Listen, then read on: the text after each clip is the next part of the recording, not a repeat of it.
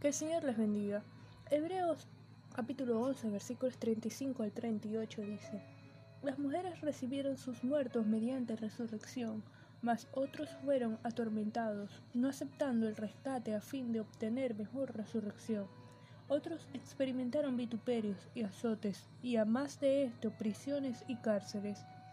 Fueron apedreados, aserrados, puestos a prueba, muertos a filo de espada Anduvieron de acá para allá cubiertos de pieles de ovejas y de cabras, pobres, angustiados, maltratados, de los cuales el mundo no era digno, errando por los desiertos, por los montes, por las cuevas y por las cavernas de la tierra.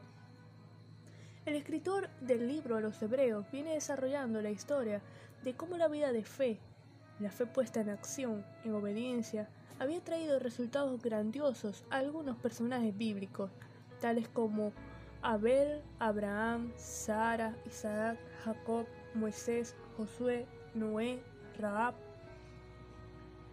Pero inicia esta porción y agrupa a aquellos héroes de la fe que mantuvieron un testimonio íntegro, intachables, y aún así su final no parece tan llamativo. El autor recuerda a la viuda de eh, Sarepta, a quien Dios a través de Elías resucitó a su hijo, relatado en Primera de Reyes 17, versículos 17 al 24, y el final de muchos mártires, quienes no terminaron sus días realizando grandes hazañas ante multitudes, recibiendo honor por sus obras, sino que fueron perseguidos, maltratados, apedreados, enfrentaron cárceles, azotes, vituperios, puestos a prueba y muertos a filo de espada. Entre ellos tenemos al profeta Isaías, quien murió aserrado. Esteban, el primer mártir cristiano, murió apedreado. Los apóstoles sufrieron azotes, persecuciones, cárceles.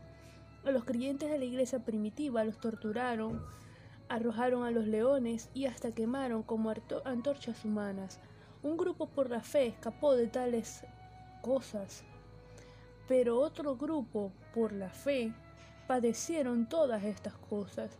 En la Biblia encontramos grandes y hermosas promesas de parte del Señor, como en el Salmo 34.7, que dice que el ángel de Jehová acampa alrededor de los que le temen y los defiende. Y el versículo 17 del mismo Salmo dice que claman los justos y el Señor los oye y los libra de todas sus angustias. Y ciertamente el Señor cumple sus promesas, pero Jesús dijo en Juan 16:33, En el mundo tendréis aflicción, pero confiad, yo he vencido al mundo. Muchas personas dieron testimonio de su fe siendo librados, pero muchos otros han sufrido por su fe e incluso hoy muchos se encuentran padeciendo a causa de su fe. Los versículos 39 al 40 de Hebreos 11 dicen, y todos estos, aunque alcanzaron buen testimonio mediante la fe, no recibieron lo prometido, proveyendo Dios alguna cosa mejor para nosotros, para que no fuesen ellos perfeccionados aparte de nosotros. Estos eh, versos hacen referencia a la resurrección de los santos.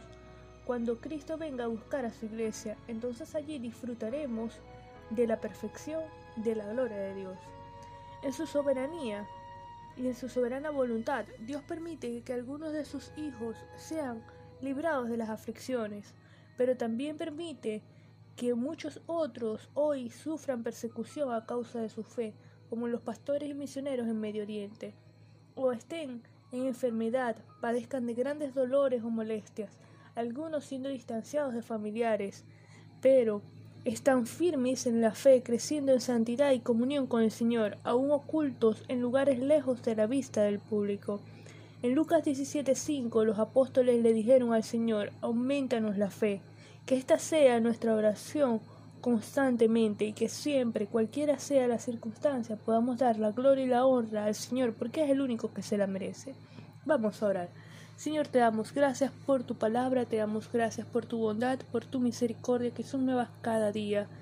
Te damos gracias por el sacrificio de Cristo en la cruz del Calvario. Te pedimos, Señor, que aumentes nuestra fe, que podamos ser de testimonio.